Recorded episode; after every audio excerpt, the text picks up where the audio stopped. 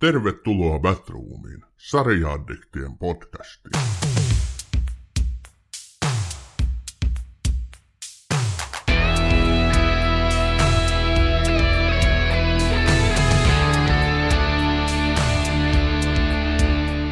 Tervetuloa Batroomiin, hyvät kuuntelijat. The Loudest Voice on vuonna 2019 julkaistu seitsemänosainen minisarja, joka kertoo Rosal Aceista, Fox Newsin kuuluisasta toimitusjohtajasta. Rosal Acein merkitys Fox News kaapelikanavan huimalle nousulle on kiistaton, ja yhtä kiistaton on Acein vaikutus republikaanisen puolueen nousuun viime vuosikymmenellä sekä myöhemmin Donald Trumpin noususta Yhdysvaltain presidentiksi. The Loudest Voice ei kuitenkaan ole pelkästään tarina Ailesin ja Fox Newsin noususta, vaan se on yhtä lailla tarina seksismistä, alistamisesta ja seksuaalisesta hyväksikäytöstä, jota Ailes harrasti useita naispuolisia alaisiaan kohtaan ja mikä hänet lopulta upotti. The Loudest Voice on katsottavissa HBO-suoratoistopalvelussa ja sitä ovat ylistäneet sekä katsojat että kriitikot. Sarjan pääosissa ovat muun muassa Russell Crowe ja Naomi Watts. Ossi, ensimmäiset sanasi sarjasta. En voi sietää julmia ihmisiä. Jos näen ihmisten tekevän jotakin pahaa jollekin toiselle vain saadakseen tuntemaan itsensä tärkeäksi, se saa minut vihaiseksi. Tiedätkö, kuka sanoo näin? Mä veikkaan, että se on Gretchen Carlson, eli Fox Newsin aikoinaan toiminut naistoimittaja kuuluisa, joka tämän koko keissin tätä Elsiä vastaan aloitti. Aika hyvä arvaus, todella lähelle meni. Se oli nimittäin Roger Ailesin sanomaa. ja, ja kun se, se, mitä me nyt tullaan tässä seuraavan tunnin aikana jauhomaan, kun täältä paljastuu näitä asioita, niin toi avauslaini saa kyllä aivan uudenlaisia merkityksiä. Roger Ailes oli hahmo, joka esiintyi erilaisissa paikoissa julkisuudessa. Se ei pitänyt, sillä oli itse asiassa yllättävän huono tämmöinen minäkuva, niin se ei viihtynyt TV-ruudun ääressä niin paljon kuin olisi halunnut. Vanhempina päivinä se muistutti aika paljon ikääntynyttä Hitchcockia itse asiassa monella, monella tavalla. Ja sellaisena kuin me 80-luvun lapset muistamme Alfred Hitchcockin vaikka niistä lyhyistä erikoisista ulkonäköistä. Joo, hyvä huomio, kyllä. Ulkonäkö ja osa varmaan luonteesta ja tällainen ulosanti, kaikki niin kuin tyypillisiä myös Hitchcockille, kyllä. Onko tämä Ossi Laudest voisi nyt Roger Aceista kertova sarja, onko tämä Fox Newsista eli kaapelikanavasta kertova sarja, onko tämä konservatiivien siis äärikonservatiivisen Amerikan äänitorvesta kertova sarja, vai onko tämä seksuaalisesta ahdistelusta kertova sarja? Mistä tämä The Loudest Voice sinusta kertoo? No ensimmäinen asia minun mielestä, mikä vast, oikea vastaus tuohon kysymykseen, tämä kertoo Roger Ailesista. Ja se oli kaikkia noita, mitä sä mainitsit. Nykyisin hänet usein vaikka googlettamalla, niin amerikkalainen ilmaisu sexual predator, eli seksuaalinen saalistaja tulee hyvin usein esiin. Mutta olihan se paljon muutakin. Se oli todella paljon muutakin. Eli se rupesi 26-vuotiaana pääsi Michael Douglas showhun 60-luvun Amerikassa, jossa se tutustui sitten erinäisten vaiheiden jälkeen presidenttiehdokas Richard Nixonin ja sen jälkeen restis history, että, että eilis kertoi Nixonille, että ilman televisiota susta ei tule ikinä presidenttiä ja sen jälkeen Nixon otti sen opettamaan televisioesiintymistä ja Nixon ilmeisesti jonkun verran sitä oppia.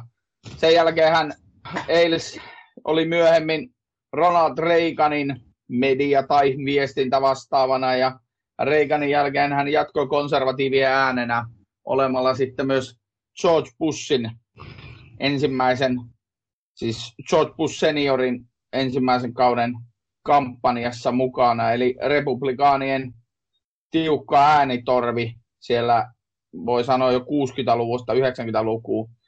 Mutta se, se, oli siinä tota, sen jälkeen, kun Nixonille kävi miten kävi, eli tuli Watergate-skandaalit ja Lyndon B. Johnson, Johnsonista tuli presidentti, niin, niin tota, Eilisen lähti siis tekemään musiikkiteatteri. Se oli Broadway. Mä kysyin sinulta äsken mun mielestä tärkeän kysymyksen, että mistä tämä sarja ennen kaikkea kertoo, ja sä lähdit niin yhden tällaisen vastauksen kimppuun, koska tämä sarja oikeasti, tässä on monta, tähän kysymykseen on monta vastautta, ja toki tämä Roger Ailes on yksi niistä vastauksista. Ja hänen niin kuin, historiasta meidän on puhuttava tänään, koska hän on valtava vaikutusvaltainen henkilö ollut kaikkinensa. Hänen, niin kuin, että se, että me voidaan ymmärtää jotakin Amerikkaa ja ymmärtää sen äärikonservatiivisen TV-kanavan suosiota ja merkitystä Yhdysvaltain politiikalle ja sitä kautta niin kuin maailman politiikalle, niin meidän täytyy puhua siitä Rose Aidesista kyllä. Mutta Loudest Voice ei ole vain Aidsin tarina tai New, tämän Foxin tarina, vaan se on oikeasti tarina myös siitä, miten seksuaalinen väkivalta, hyväksikäyttö, kuinka se on ollut normaalia eh, vielä kymmenen vuotta sitten näinkin korkeilla paikoilla ja, ja kuinka sitä näkyy ympäri maailmaa. Et, et, et, et tästäkin niin kuin asiasta meidän on puhuttava tänään. Mm. Siis totta kai, ja mä luotin siihen, koska me tässä taustaviestittelyssä tästä puhuimme, että sinä tuot tämän puolen esille. Olisin sen toki myöhemmin tuonut itsekin, mutta siis tässä sarjassa on ihan valtavasti semmoisia aiheita ja teemoja, jotka, jotka on niin tosi isoja.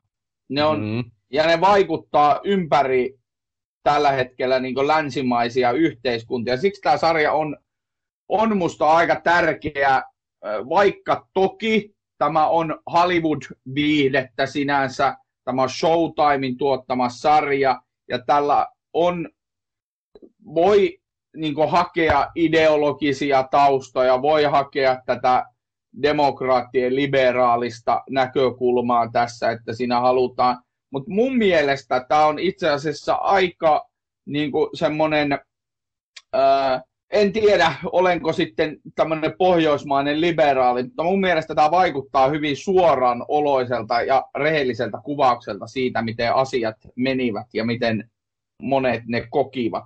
Toki ei voi sanoa, että esimerkiksi Trumpin ja Ailesin keskusteluja keskenään kukaan olisi nauhoittanut.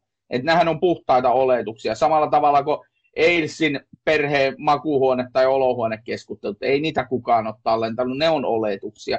Mutta silti tämä kuvaa musta hyvin semmoista maailmaa, mikä ainakin olisi voinut olla totta. Ja se, suurimmalta osaltaan se oli totta.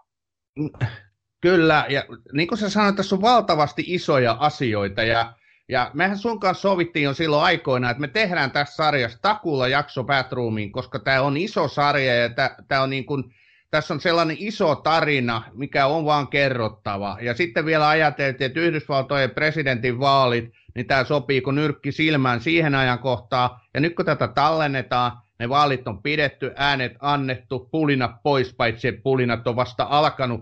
Mutta tota, et kyllä tämä niin sarja tosiaankin, tähän sarja kertoo myös siitä, miten Donald Trumpista tuli Yhdysvaltojen presidentti, miten semmoinen öykkäri, miten hän sai äänestä niin hyvin kuuluviin. Hän sai siksi, että hänen takana oli valtava jättiläinen Fox News ja tota Roger Ailes etunenässä. Et, et nämä, nämä merkitykset on valtavia ja merkitykset myös sille, että tämmöinen sovinismi, jota niin kuin tällä hetkellä esimerkiksi Pohjoismaissa ei voitaisiin niin kuin hetkeäkään hyväksyä, mistä yritetään kaikin tavoin päästä ero, niin kuinka arkipäiväistä se on ollut Amerikassa ja kuinka mm. arkipäiväisesti sitä on niin kuin hyväksytysti pidetty yllä niin jossain näinkin isoissa TV-filmoissa, että se on, niin kuin, se on normaali siellä. Ja nämä on hyvin hämmentäviä juttuja ja mun mielestä toi sarja nyt ei ole mikään sanotaanko nyt näin, se ei ole mikään niin viiden tähden supersarja, siinä on paljon ongelmia, mutta se on myöskin onnistunut monessa kohtaa, ja se, että miten se tuo tätä seksuaalista ahdistelua ja sen normaaliutta meille esiin, niin se, on, se onnistuu siinä ainakin kohtalaisen hyvin.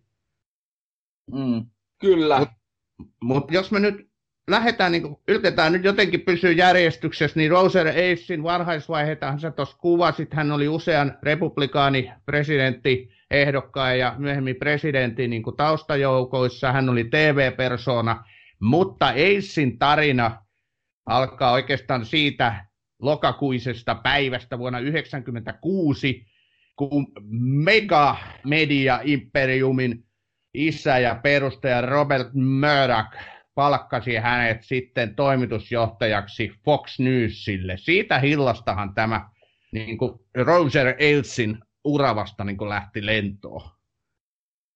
Niin, siis Fox News lähti siitä. Kyllähän se Roger Ailes oli jo hahmona olemassa pitkästi. Mutta siis tosiaan Rupert Murdoch halusi, näki mahdollisuuden Yhdysvalloissa kaapelitelevisiossa ja koska se koki, että News Corp, siis News Corp on, jos ei maailman suurin, niin ainakin maailman isoimpia tämmöisiä siis viestinnällisiä konglomeraatteja, joka omistaa sanomalehtiä, televisiokanavia, radiokanavia ympäri maailmaa, nykyisin netti, isoja nettisivuja, kaikkea mahdollista.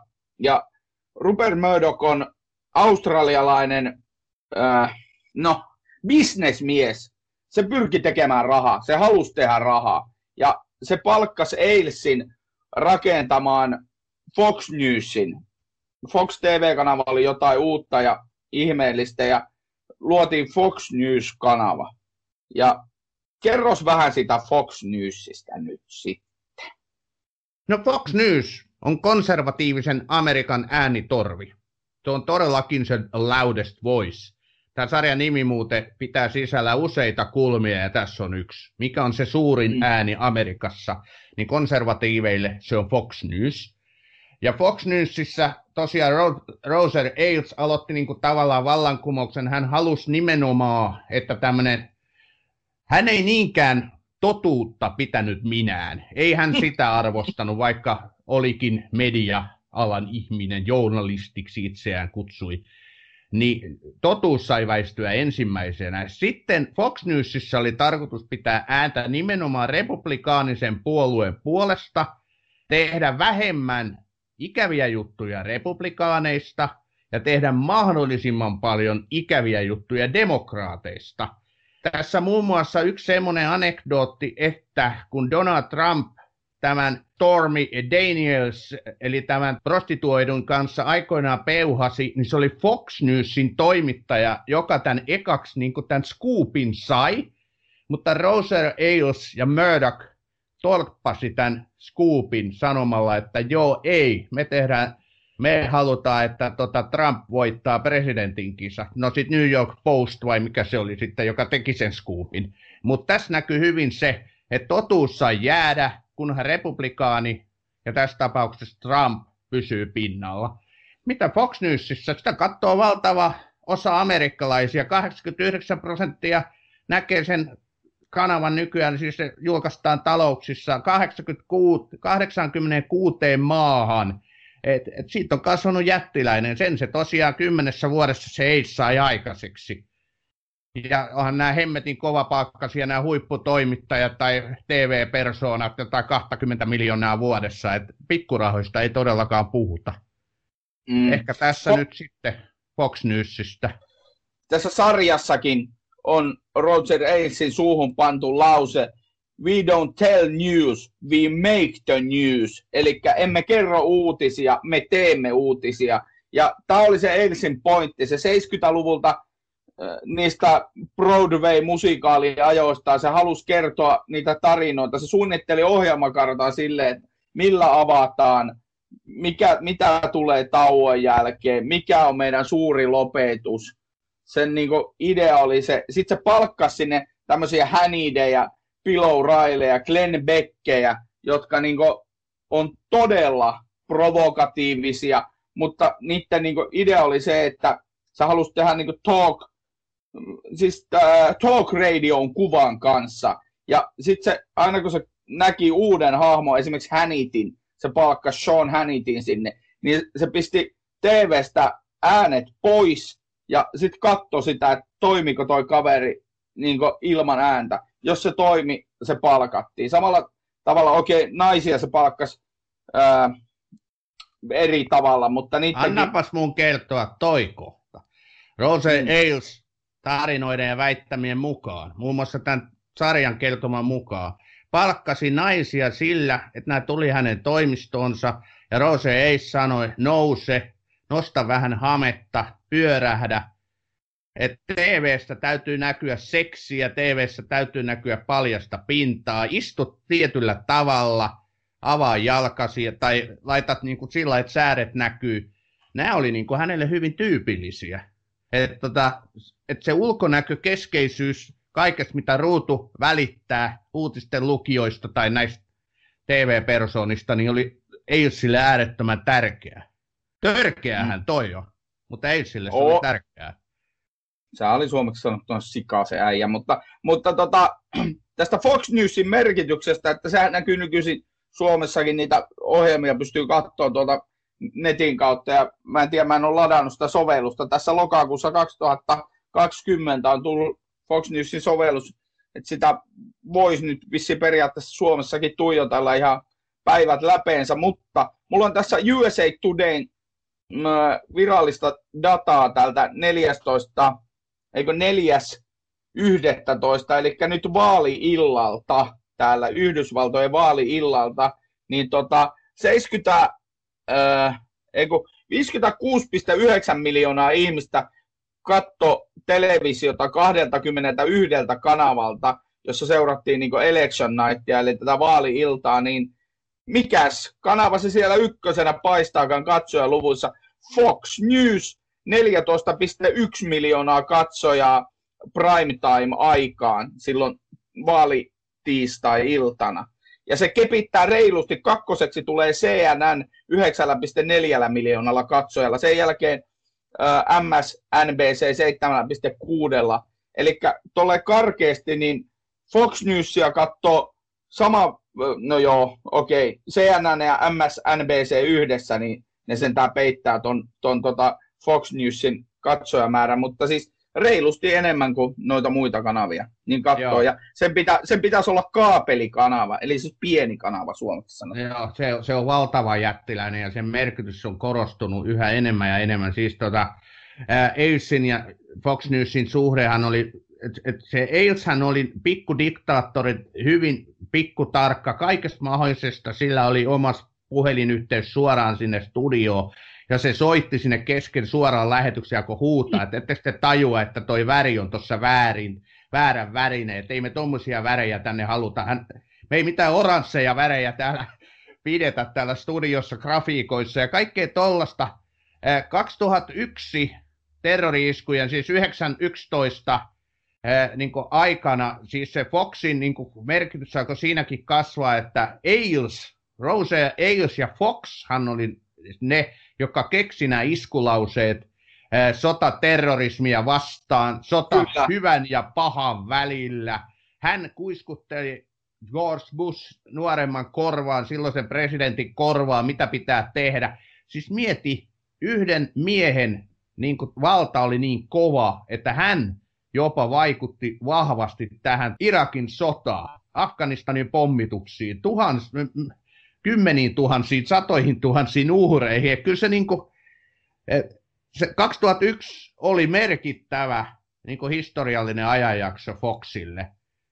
No ja... sehän lähti siis, sehän lähti kolme vuotta aikaisemmin tuosta siis Clinton Lewinsky skandaalista, jota ne riepotteli koko vuoden 98 siitä ja siitä sitten, nytkö itsekin muistaa, siitä on 22 vuotta, niin muistaa, niin tota, kyllähän siellä aika paljon niitä Foxin, Foxin uutisia täällä, täälläkin siteerattiin, mutta ei, tää, elettiin aikaa ennen isosti internettiä, niin ei sitä silloin niin tiedostanut siihen aikaan.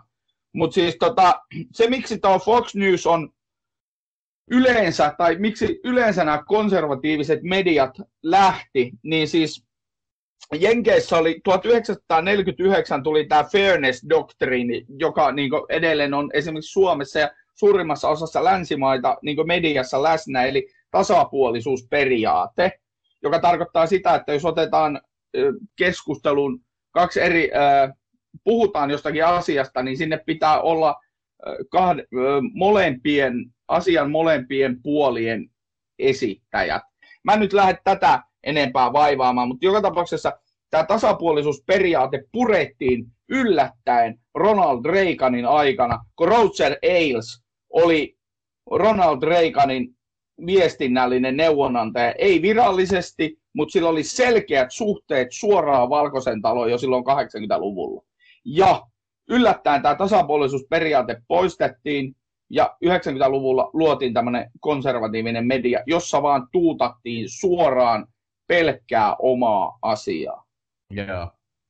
Tämä on kyllä kuvaavaa ja, ja Trumpin 2016 nousussahan Fox Newsin ja Elsin merkitys just tästä näkökulmasta korostui. Siis eh, aina kun ne, ja varsinkin Trumpin presidenttiyden aikana, niin mä luin tällä, tällaisen jutun, että, että Trump antoi 19 haastattelua Foxille tämän neljän vuoden aikana ja kuusi yhteensä kaikille muille. Ja, ja näitä pidettiin siis aivan törkeän yksipuolisina näitä Trumpin haastatteluita, että näitä on kuvattu, siis kriitikot, jotka tutkii mediaa niin työkseen, on kuvannut, että nämä oli, nämä oli softball-haastatteluja. Niin, ja mutta tuota, tiedätkö mikä... Että tämmöistä niin kuin, että jutellaanpas kivoista asioista kiitospäivän aterialla tyyppisiä jutusteluja presidentin kanssa. Ei, ei Trumpia ei haastettu ollenkaan. Sen, no. sen sijaan kaikki mahdolliset demokraatti ehdokkaat ja muut raadeltiin Foxissa. Ja tota, nyt kun se soitteli sitten aina tähän Fox and Friendsiin, mikä tuntuu Joo. olevan sen oma henkilökohtainen punainen linja, jos ei Eli muuta se ohjelma Fox and Friends. Joo. Joo, Fox and Friends on siis Fox Newsin aamuohjelma, jossa on äh, siis sitä on aivan lumoava katsoa. Mäkin olen sitä pätkiä katsonut, niin sitä on aivan lumoava, kun ne hymyssä sui, siellä heittää sitä melkoista juttua välillä. Mutta joka tapauksessa niin pointti on se, että se tuli puhelinhaastattelulla aina niihin Fox and Friendsiin, niin ilmeisesti, ja niin oli, sillä oli omat muistiinpanot ja sillä oli avustajat vieressä kertomassa, ettei se puhele ihan mahdottomuksen, vaikka se siltihän hän oli tai on täysin pidäkkeetön ihminen, että tota, eihän se, siltihän se päästeli aivan mitä sattuu siellä, mutta siis joka tapauksessa tie, äh, siis virallinen haastattelu suoritetaan sille, että toisella on niinku avustajat ja, ja tota, mä, aha, muistiinpanot vieressä. Toi pidäkkeetön ihminen on niin hyvä kuvaus, kun puhutaan Donald J. Trumpista. On pakko nauraa ääneen. Mutta jatka, anteeksi, että kesken. Joo, ei, ei, mutta siis niin kuin, mua niin kuin naurattaa tämä Fox News muutenkin, kun siellähän on sitten ihan oikeasti, siellä, siellä oli siis Meg, Megin Kelly, joka lähti tuossa muutama vuosi sitten sen hirveän hässäkän kautta sitten NBClle töihin. Ja sitten siellä on oikeasti tämmöisiä siis ihan oikeitakin, niin sanotusti oikeitakin, to, oikeitakin toimittajia, joku Chris Wallis ja muut, jotka niin oikeasti panostaa siihen taustotukseen ja pyrkii, ettei ne kertoisi niin vääriä asioita. Ja, ja siis, mutta sitten siellä on, no vanhassa maailmassa oli, tai vuosia sitten oli Glenn Beckia, näitä Glenn Becky, Bill O'Reilly, joka Bill O'Reillykin lähti seksuaalisten syytösten kautta, sai 30 miljoonaa. Mieti, se sai 30 miljoonaa. Se, no ei, se sai 40, muistaakseni. Joo, joo. Ja Gretchen Carlson sai 20 miljoonaa. No, ja mutta... sitten suuri osa niistä naisista sai joku 100 tonnia tai ei. No, joo, joo, hei. Raha ei merkitse mitään Möyrikin tuolle Imperiumille, mutta hei, älä heittele niin hirveästi nimiä, koska niitä tässä tarinassa vilisee ihan sairaan paljon. Mm. Mä, tota, mä tartun nyt kuitenkin siihen, että Foxi on ollut paljon muutakin kuin sitä niin kuin konservatiivista ääntä, tai no, ei se oikeastaan ole ollut muuta, mutta mä tarkoitan vaan sitä, että ei se niin kuin pelleilyä ole. Se ei. on erittäin niin kuin pragmaattisesti ja opo, opportunistisesti lähtenyt aina liikkeelle. Esimerkiksi silloin 2016 ei edes Fox, ei edes Ailes uskonut, että Trumpista voi tulla presidentti. Ne piti Trumpia pellenä. Ja tota, Eis nimenomaan sanoi, että ei, ei aika antako sille Trumpille niin paljon ääntä, että, tota, että annetaan nyt näille, jo, joilla on aidosti niin kuin mahdollisuus saada se. Mm. Murdoch siinä taustalla taisi enemmän itse asiassa olla se, joka Trumpia vastaan pelasi, ja Eis taisi oli itse asiassa se, joka oli Trumpin kannalla. Oli miten oli, niin Donald ei saanut ruutuaikaa niin paljon kuin olisi halunnut, ja sitten tämä Megan Kelly, eli tämä yksi toimittaja, joka tässä meidän jaksossa esiintyy tänään vähän erikin roolissa, haastatteli Trumpia, oli Trumpille ikävä, ja Donaldhan pisti sitten Twitterin laulaa sen jälkeen oikein kunnolla, ja siitä tuli sitten oma sota, Mekan Kelin, eli huippu toimittajan. Se on, se on Megin. Megin, se on... Megin, joo, joku Megin Kelin ja tota Donaldin välillä tuli sota, jossa heitettiin sitten vaan aivan järjetöntä kieltä. Mutta oli miten oli, niin sit siinä vaiheessa taas kun huomattiin, että Trump, tai siitä tuli republikaanien presidenttiehdokas, niin sitten Fox valjasti koko koneistonsa ajamaan Trumpista presidenttiä, ja siinähän ne sitten onnistui. Saanko sanoa tähän yhä asia? Siis tämä Trump-case kuvastaa tosi paljon Foxin ja Murdochin suhdetta. Eli siis, kun siis Murdoch lähtökohtaisesti päästi Ailesin tosi helpolla, siis lähtökohtaisesti, että se niin kuin, se kerta toisensa jälkeen, Ailesia syytettiin milloin mistäkin niiden 20 vuoden, reilu 20 vuoden aikana, kun se johti Fox Newsia. Sitä syytettiin milloin mistäkin ja Murdoch aina okei, okay, okei. Okay.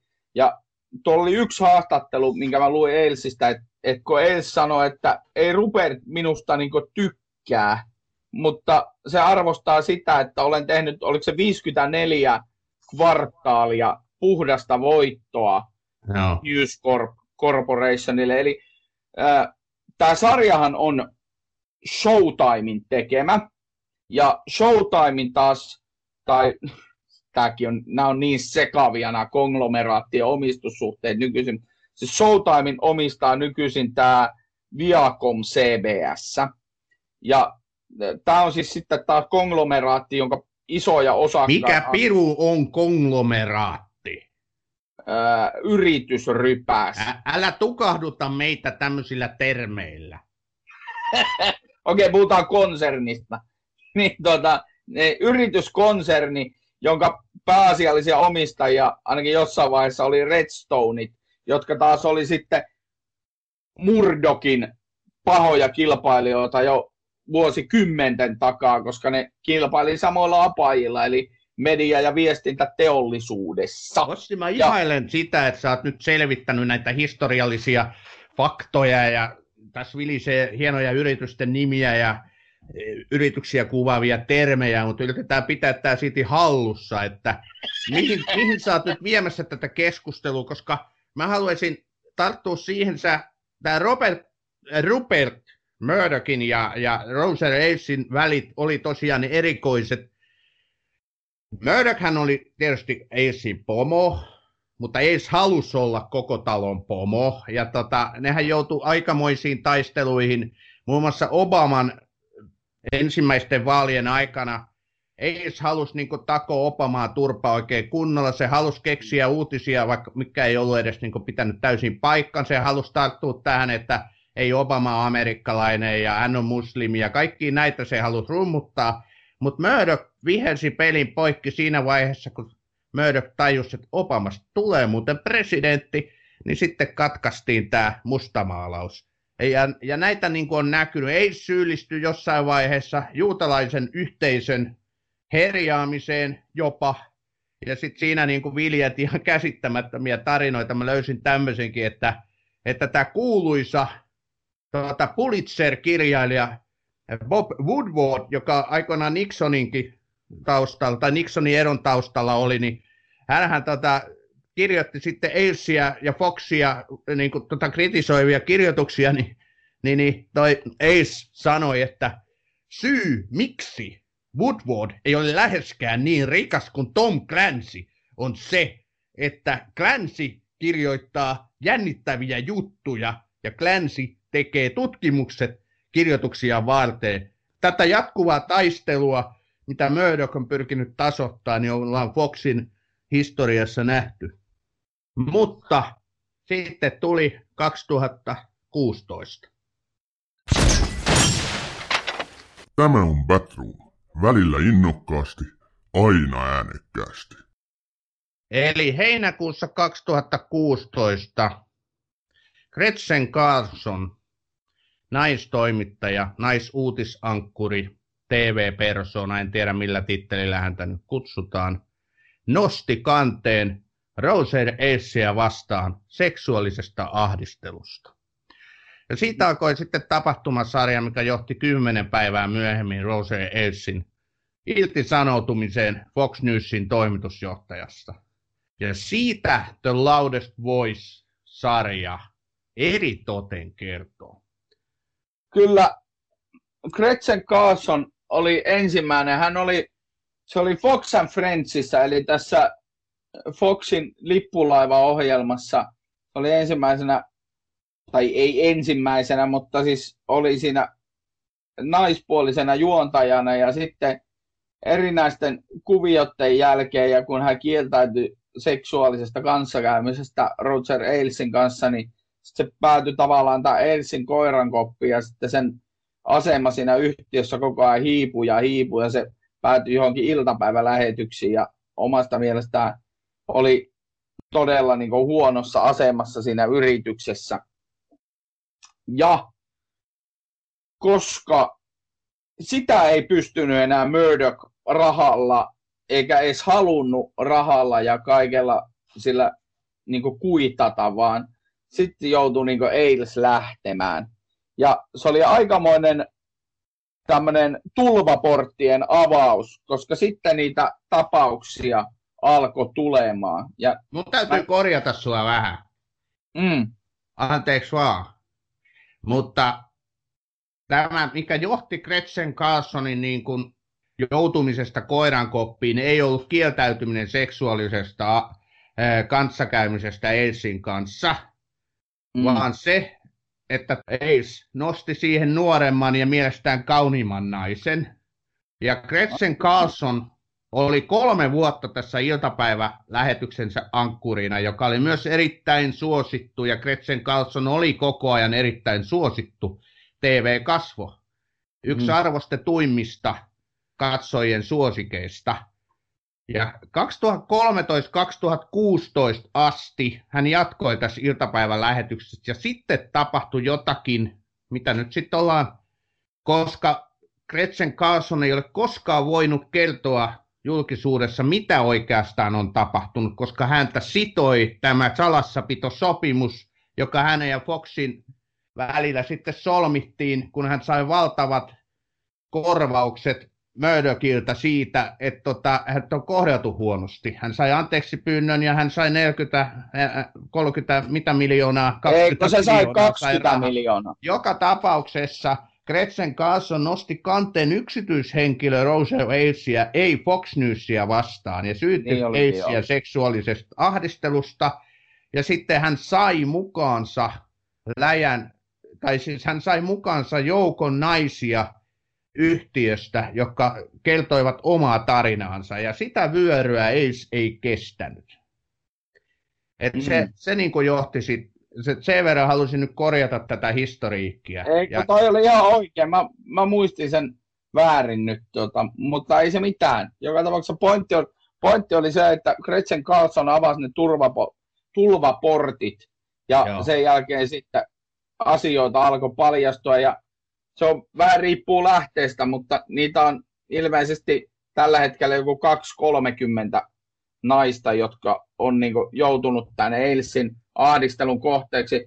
Roger Eilshän kuoli siis vuosi, sen, suurin piirtein vuosi sen jälkeen, kun nämä tota, ahdistelusyytökset oli ekan kerran tuotu julkisuuteen ja tavallaan, no, se sai 40 miljoonaa kultaisena kärinpuristuksena Murdochilta ja tota, se oli tavallaan sen rangaistus. Joo, Murdoch laittoi sen niin seinää vasten, että Roser, sä lähdet, sulla on kaksi päivää aikaa, tai sit sä saa potkut. Eli se oli niin kuin se kova juttu. Mutta mut nyt me mennään tosiaan, meidän nyt pureuduttava tähän erittäin epämiellyttävään aiheeseen kuin seksuaalinen vallankäyttö ja seksuaalinen ahdistelu. Eli tämä The Loudest Voice-sarja, ja yhtä lailla elokuva Bombshell, jonka mä katsoin kaksi päivää sitten, kertovat näiden naistyöntekijöiden tarinan, kuinka heitä on alistettu, heihin on käytetty niin kuin valtaa monella tasolla, että jos et tee näin tai noin, niin sitten sinulle käy huonosti.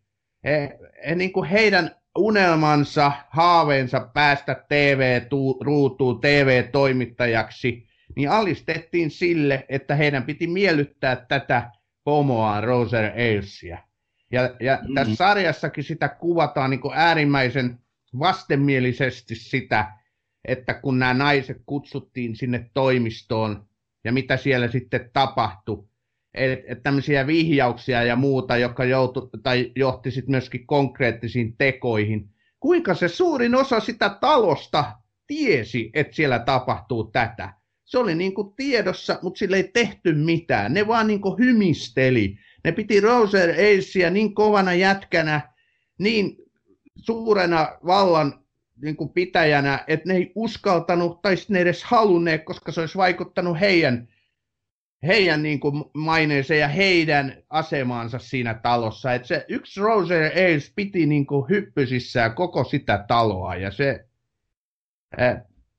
Gretchen Carlson oli rohkea, hän pisti kaiken pelin, hän tiesi, että hän ei koskaan saa työtä enää media-alalta ja hän menettää koko omaisuutensa, jos hän häviää tämän pelin, mutta onneksi hän ei hävinnyt, koska siitä alkoi tosiaan se vyöry, että sit näitä, hän itse asiassa oli yksi perustaja, hänellä oli valtava merkitys MeToo-liikkeelle, hän sai niin kuin naiset puhumaan suoraan seksuaalisesta ahdistelusta ja vallankäytöstä. Sitten alkoi niin vyöry muualtakin, että, että oli valtava merkitys. Ja siis Roger Ailes oli vainoharainen ihminen, se oli päänsä sisällä luonut aika paljon erilaisia pelkoja ja vainoharhoja.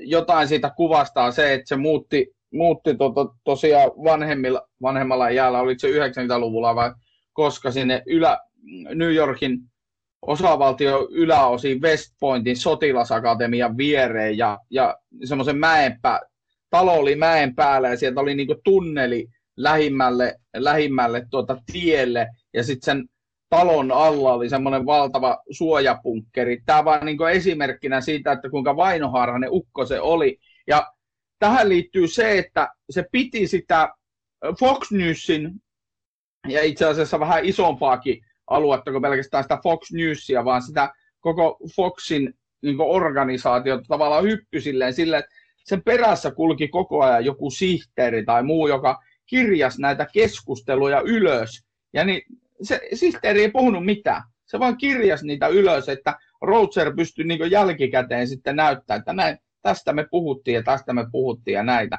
Ja äh, iso juttuhan tässä oli just se, että Gretchen Carlson äh, tallensi niitä Eilsin kanssa käytyjä keskusteluja puhelimella.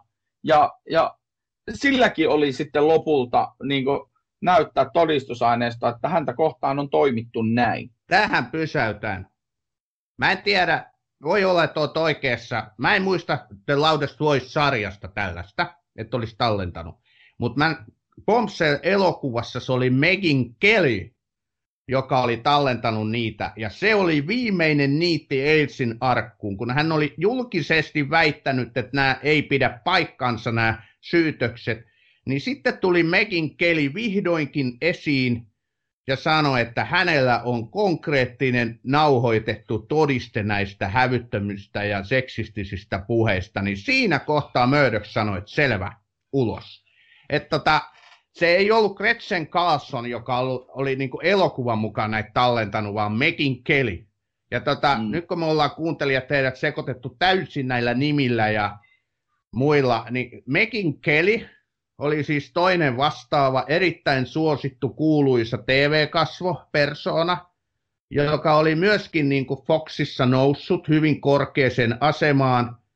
Ja kun Gretchen Carlson hänen kollegansa aloitti Ailesia vastaan tämän oikeudenkäynnin, niin Mekin Kelly oli hiljaa aluksi.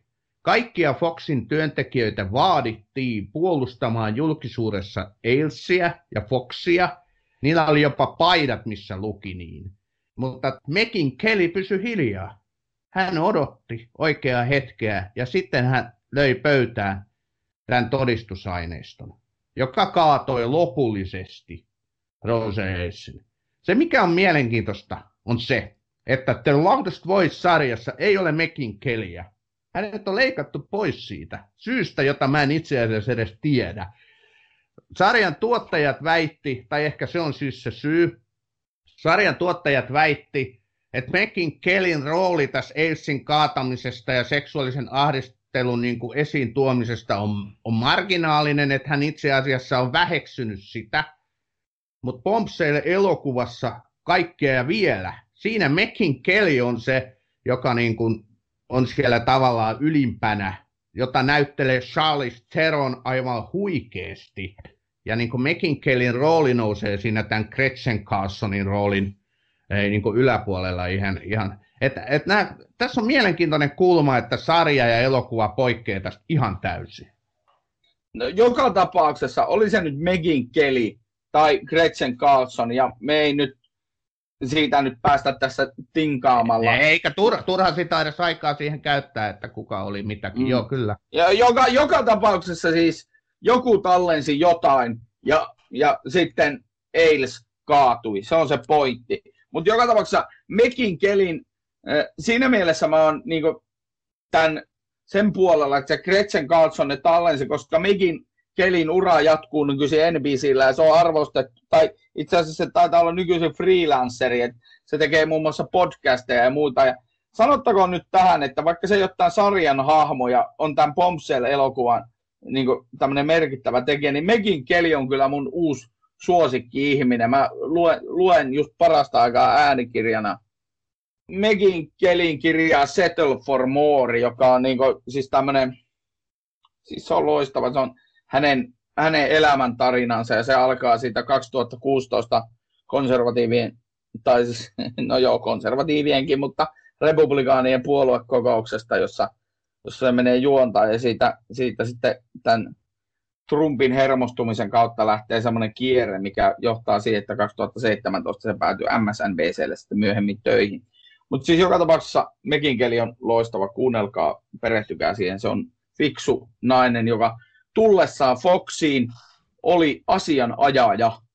Se oli Joo. oikeasti, se oli oma ura ja kaikkea. Mutta mennään nyt tähän sarjaan lopulta. Taas. Eihän me olla siitä poistuttu. Me ollaan vaan käsitelty tätä aiheita vähän eri asioita niin kuin ottaen mukaan. Et tota, mutta mennään nyt takaisin sitten. Mites tota, koska tätä nyt ei selkeästi, kun sä nostit niin vahvasti nyt tämän Bombshell-elokuvankin tähän, niin tästä elokuvastahan, kun nämä on tehty niin peräkkäisinä vuosina, nämä Loudest Voice, ja itse asiassa vai tuliko ne molemmat 19? Joo. Roger Ailes kuoli 2017 ja siitä tehtiin elokuva ja TV-sarja 2019. Olikohan tämä hahmo semmoinen, että, että tota, kukaan ei uskaltanut puhua silloin, kun se oli elossa?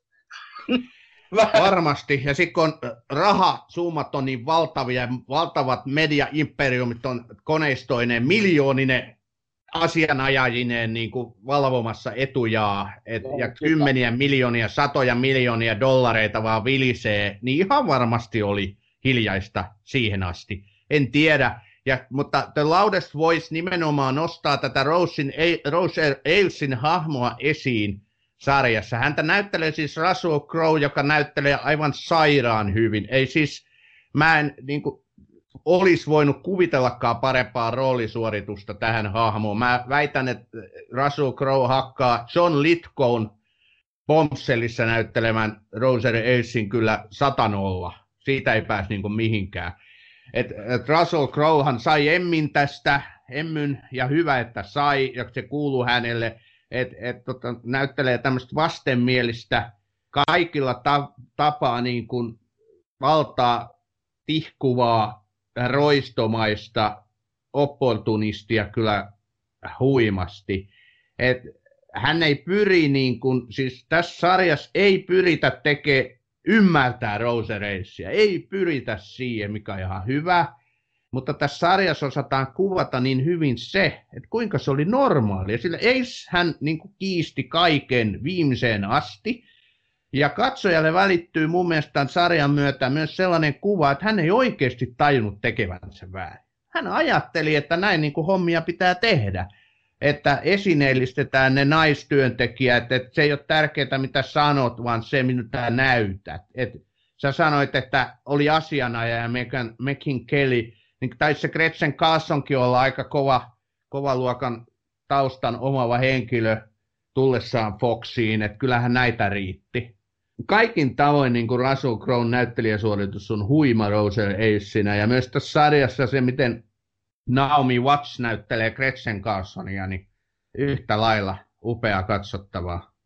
Mm, siis äh, Russell Crowe pukeutui, kun ne kuvasi lokakuusta huhtikuuhun, niin pukeutui se fatsuuttiin, eli, eli tämmöisen lihava asuun, ja sille siis sananmukaisesti liimattiin naamaan kaikenlaista, niin sen äh, tota, paklaaminen siihen Ailsin hahmoon kesti kahdesta ja puolesta tunnista viiteen tuntiin joka aamu.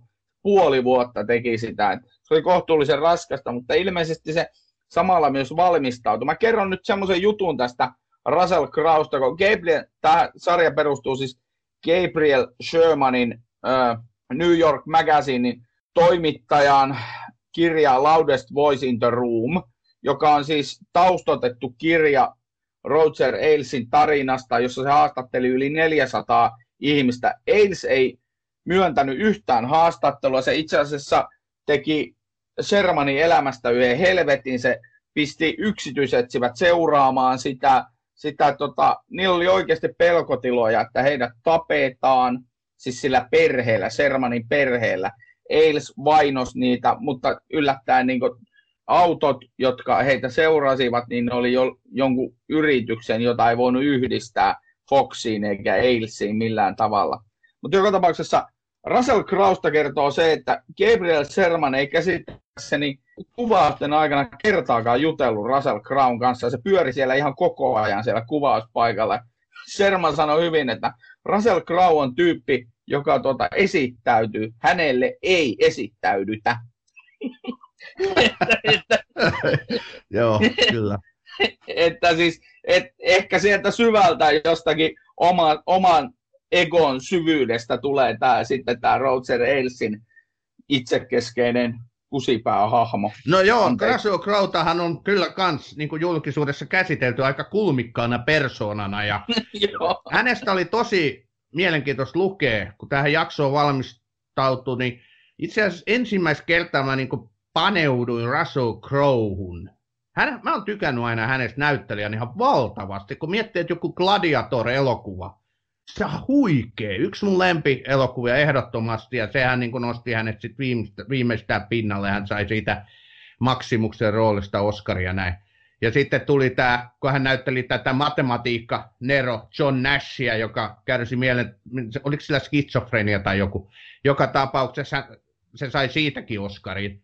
Ja tota, aivan huikeasti sitäkin näyttelee, että Russell Crowe on yksi mun lemppareista, mutta et hänen niin kuin, historiassa on näitä ihan käsittämättömiä juttuja. Hän on ollut valtava hyvän tekijä. Hän on niin kuin, Uudessa-Seelannissa syntynyt, mutta Australiassa sit suurimman osa elämänsä varttunut ja elänyt. Ja tota, hän lahjoittaa hyvän tekeväisyyteen isoja summia jollekin koululle ostaa uimaalta, että lapset saa opetella uimaan. Ja hän on ostanut Australiasta jotain rugbyjoukkueita ja seuraa niiden harjoituksia ja bla bla bla. Ja, mutta sitten hän yhtäkkiä saattaa jossain illanistujaisessa vetää jotain tyyppiä turpaa, kun tämä erehtyy sanomaan hänelle vastaan. Ja sitten joudutaan, hän on ollut poliisin kanssa tekemisissä useita kertoja, hän on ollut syytettynä ja joutunut maksaa korvauksia. Työkavereita kohtaan erittäin vastenmielinen ollut monesti.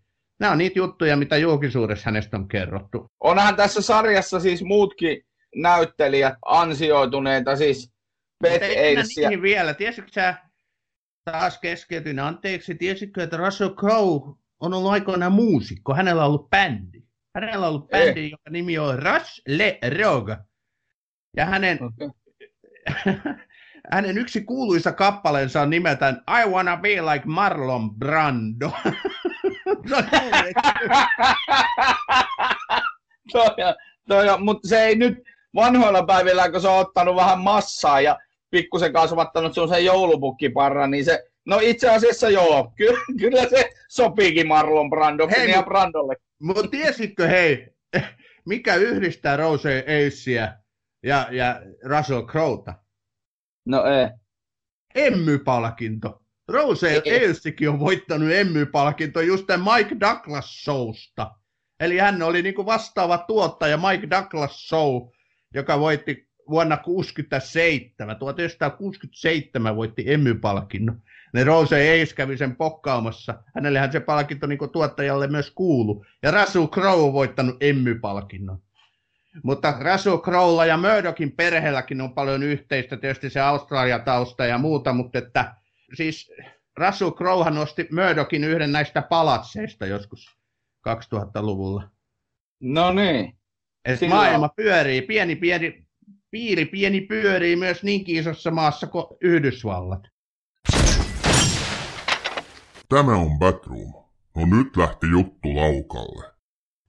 Nyt minä menen tähän eteenpäin, eli Sienna Millerillä, joka esittää tässä Beth Ailesia, joka myöskin on ihan, no sanotaanko B... Kuka oli Beth Ailes? Oliko se Rose Ailesin vaimo? Oli. Oli, kyllä Elisabeth joo. Ailes, joo.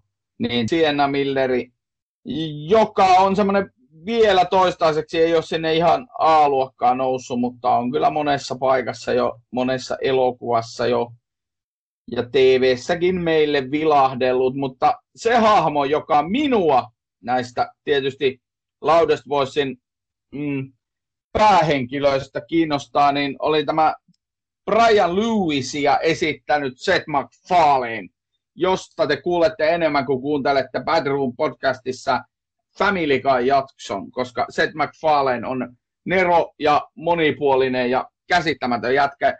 Mä lueskelin tuosta Seth MacFarlaneista liittyen tähän, just tähän. Tämä oli semmoinen iso muutos McFarlaneille, koska se selkeästi näytteli, se ei tuottanut, se ei käsikirjoittanut tähän mitään, vaan se oli puhtaasti näytteli tätä Brian Lewisia, itse asiassa demokraattitaustaista Roger Ailesin avustajaa, mikä on aika huikeaa, että se pyöri oikeasti Ailesin rinnalla parikymmentä vuotta ja hymähteli vaan sille jut, sen jutuille.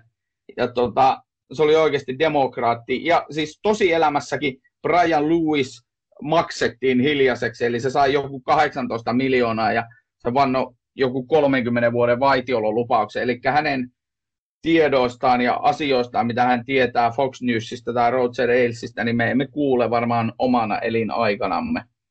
Sitten seuraavaksi tässä on tämä Loori Luhun, Loori Luni, jo tämä olisi, mm, no, yksi näitä Fox Newsin haamoja. Häntä esittää taas Annabelle Wallis, jonka jokainen meistä voi nähdä tällä hetkellä, tai olisi jo vuosiakin sitten voinut nähdä muun muassa Peaky Blinders-sarjassa.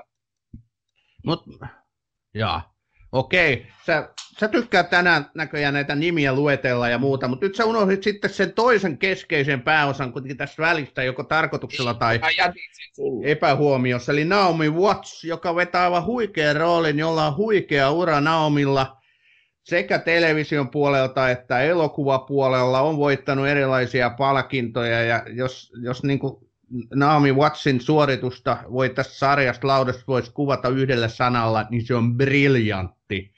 Oho. Et hän osaa kyllä tuoda niin kuin esiin just tällaisen niin kuin henkilön, joka on vaikutusvaltainen, itsekin kuuluisa, joka haluaa niin kuin pyrkiä eteenpäin uralla, niin hän joutuu sitten kohtaan esimiehensä alistamisen ja vallankäytön ja ahdistelun ja kaikki. Hän joutuu kohtaamaan työkavereitensa niin kuin tällaiset sääli, säälivät katseet ja, ja sitten toisaalta sellaiset katseet, että kehtaakin nousta meidän ihanaa pomoa vastaan. Että hän sai niin koko sen lastin niskaansa ja siltikin hänellä oli voimaa, rohkeutta kerätä ympärilleen sitten nämä, nämä muut kärsivät työntekijät tai nämä naiset, jotka sitten hänen esimerkistään nousi esiin. Että Naomi Watts näyttelee huikeasti Gretchen Carlsonia. Voittaa 100 sisarensa Nicole Kidmanin, tai kollegansa Nicole Kidmanin, joka Bombshellissa näyttelee Gretchen Carlsonia. Nicole Kidmanilla ei ole mitään jakoa verrattain tähän rooliin. Ei mitään. Mutta Naomi Wattsilla on tosiaan sanottuna huikea ura, ja se oh. vaan niin kuin jatkuu. Mä muistan hänet jo Malholland Driveilta ja David Lynchin 2001 loistavasta elokuvasta Naomi Watson sieltä ajoita jo parinkymmenen vuoden takaa. Kyllä, se on. Tässä me käytiin muutama näitä ei nyt enää pudotella enempää nimiä tästä, tästä sarjasta. Mä sanon, että tämä sarja rakentuu kyllä hyvin pitkälle just Naomi Watsin, Gretchen Carlson ja Roger Ailesin jännitteen ja, ja sitten heidän näyttelijäsuorituksensa niin ympärille, vaikka se ei todellakaan ole ainoa tämän ei. sarjan niin semmoinen nautittava asia. Siis siinä mielessä nautittava, että siis mä sanoin sulle muistaakseni jossakin meidän kokooma-jaksossa, mä puhuin siitä Olive Kiteritsistä. Taas tuli yksi nimi lisää, mutta se on sarja. Olive Kiterits. Siitä, se kysyit multa, että kun mä käytännössä sanoin, että se on vaan semmoista synkkää, synkkää tuota, synkistelyä koko sarja, että miksi sitä kannattaa katsoa, niin, niin kyllä tämä niin kuin Loudest Voicessakin, niin tämä on niin hyvin tehty tämä vastenmielisyys ää, seksuaaliseen ahdisteluun liittyen ja toi Roger Ailesin semmoinen paranoidinen, siis semmoinen vainoharhainen suhtautuminen ympäristöön ja maailmaan ja, ja eri värisiin ja, ja niin yleensä, niin tota, ei sekään kyllä ole hauskaa. Siis mun täytyy sanoa, että, että tota, pari kertaa mun piti kääntää pää pois, koska Russell Crowe oli niin, se oli uskottava. Hyvin vedät yhteen, mä vedän kanssa yhteen. The Loudest Voice, seitsemän jaksoa, just sopiva suupala ihmisille, joka arvostaa laadukasta draamaa. Tämä sarja ei ole synkkä, tämä sarja ei ole niin kuin pimeä. Tämä sarja on kuvaus yhdestä ihmisestä, jonka vaikutusvalta Yhdysvaltain politiikkaan oli huima, joka nosti mediaimperiumin nimeltä tai sen osan Fox Newsin erittäin suureksi vallankäyttäjäksi. Tämä sarja kuvaa sitä, miten republikaanisen puolueen niin kuin todelliseksi vallankäyttäjäksi Roger Ailes osoittautui. Tämä sarja on huima kuvaus siitä, että, että miten niin kuin valtaa käytetään tämmöisissä yrityksissä. Ja ennen kaikkea tämä sarja on kuvaus siitä, millainen merkitys seksuaalisella ahdistelulla, kuinka suuri asia, kuinka suuri ongelma se on tämän, tämän kaltaisissa niin yrityksissä, kuinka suuri ongelma se on ja kuinka näkyväksi se pitää tehdä ja kuinka näkyväksi se tulee tämän sarjan myötä. Tässä on valtavasti tasoja tässä sarjassa ja mua harmittaa, että meillä on nyt tunti tästä puhuttu ja musta tuntuu, että me ei päästy kuin alkuun. Tästä on niin kuin tässä olisi miljoona tasoa, mistä olisi mielenkiintoista puhua. Tässä on miljoona tasoa, esimerkiksi siitä oltaisiin voitu puhua teille, että Donald Trump, millainen henkilö, mikä, niin kuin, miten hän on toiminut, niin ne kaikki on tullut sieltä Roser Ailesin kynästä. Mutta kai meidän täytyy nyt lopettaa tämä paasaus. No ei, en vielä lopeteta, koska, koska mäkin haluan sanoa sen, se, että Ailes on, oli niin Yhdysvaltain konservatiivien ääni niin ei se ole niin kuin, äh, siis joo, kyllä se oli konservatiivi ja se usko siihen, mitä se sanoo, minkälaisia tarinoita ne siellä Fox Newsissa loi, koska kysehän ei ole todellakaan niin puhtaasti uutisissa. Ne on niin asioita, jotka pohjaavat osittain totuuteen monesti. On siellä totuuksia ja, ja se on niin ihmisten, jos 14 miljoonaa ihmistä katsoo sitä vaali-iltana, ei ne kaikki ole niin kuin Suomessa puhutaan, että ne Fox Newsin seuraajat ja, ja tämmöiset äärikonservatiivit on idiootteja ja ne on hulluja ja ne on mitä kaikenlaisilla erilaisilla adjektiiveilla. Ei ne kaikki ole sitä. Kyse Ei on siitä, että ne, niin, kyse on siitä, että ne aidosti uskoo siihen asiaan. Sama on Roger Ailesissa, mutta juttu on se, että jos Amerikassa olisi ollut silloin 80-luvulla vaikka useita konservatiivisia medioita, niin se olisi alkanut tekemään vasemmistolaista viihdettä, koska se niin kuin etti sitä paikkaa, mikä on se lokero, ja se tulee tässä sarjassakin esille. Se etti sitä lokeroa, Joo. mihin hän niin kuin, tavallaan sujahtaa, ja sen se löysi. Ja si- siellä, sillä tehtiin rahaa. Ja sillä tehtiin paljon, ja sillä tehdään edelleenkin paljon rahaa. Hei, hyvä pointti. Siis mun, mä en ainakaan missään tapauksessa halua sanoa, että re, hy, republikaanit paha, demokraatit hyvä, Fox News paha, CNN hyvä, ei, ei, ei, ei, ei. Vaan tässä oli mm. niinku just tarkoitus kyllä enemmän niinku kuvata sen Ailesin roolia tässä kaikessa. Mm-hmm. Ja sä oot ihan oikeassa tässä, ja tähän näkyy myös Suomessa, että mediat hakee paikkaansa, ja tälläkin yhteiskunnassa puhutaan paljon siitä, että, että, että, että miten niitä uutisia tehdään, ja tietynlainen, mua pelottaa henkilökohtaisesti se, että, että niin totuus kärsii, koska mä olen lapsesta asti kasvanut siihen, että kun mä katson uutisia televisiosta tai luen niitä lehdestä, niin mä voin luottaa siihen, että se on totta. Mutta sinä päivänä, kun totuus kuolee, tai sä alat epäilee sitä, että ei olekaan totta, niin sitten kuolee iso asia. Sitten oikeasti, koska nyt, nyt on näkyvissä tämä niinku totuuden jälkeinen aika, jota puhutaan paljon, niin tämä ei voida kiistää, etteikö Fox News iskisi tähän ja tekisi sitä rahaa sillä, että se vetoo niihin ihmisiin, jotka eivät usko kuulemiaan uutisia, vaikka ne olisi totta, ne eivät usko siihen, koska se ei, se ei niin kuin sitä tarinaa, mihin he uskoo, niin se ei sitä kannata. Se ei Tiedätkö sitä... mitä, Täh, tähän on hyvä, hyvä nyt lause. Roger Ailesin yksi lainatuimpia kuotseja, hänen lainatuimpia lauseitaan on se, että totuus on se, mitä ihmiset ikinä uskovat. Totuus on se, mitä ihmiset uskovat mitä ihmiset haluavat joo, uskoa. Kyllä, joo. Ja, ja ää, siinä on niinku tavallaan, mä oon kääntynyt taas, jos niinku, nyt nopeasti tässä kasataan tätä niinku omaakin ajattelua, kun sä sait tuommoisen lohkosi tohon, niin mäkin otan oman lohkoni tähän. Eli siis mä alan hiljalleen kääntyä siihen, että jokaisella tämä totuus on tosi hankala asia. Et kyse on lopulta vaan tarinoista ja siitä näkökulmat. Sen huomaa vaikka joka ilta tuossa kotisohvalla, kun vaimon kanssa katsoo TV-sarjaa, niin sehän katsoo sitä ihan eri tavalla kuin minä. Hyvät kuuntelijat, katsokaa The Loudest Voice, seitsemän osaa HBO suoratoistopalvelulla. Loistava sarja. Katsokaa Bombshell-elokuva, mistä tahansa nyt löydättekin. Loistava elokuva. Pitäisikö me jättää suosittelut suosittelematta? nyt. Joo, sen, sen sijaan mä haluan sulle, koska tämä on tämmöinen mediajakso, niin sen, sen sijaan, että me suositellaan, niin nyt sä saat puoli minuuttia aikaa kertoa, että mitä sä tykkäät Star Wars-episodista 7, 8 ja 9. Mä katsoin just episodi 9 Rise of Skywalker ja se oli mun mielestä huono.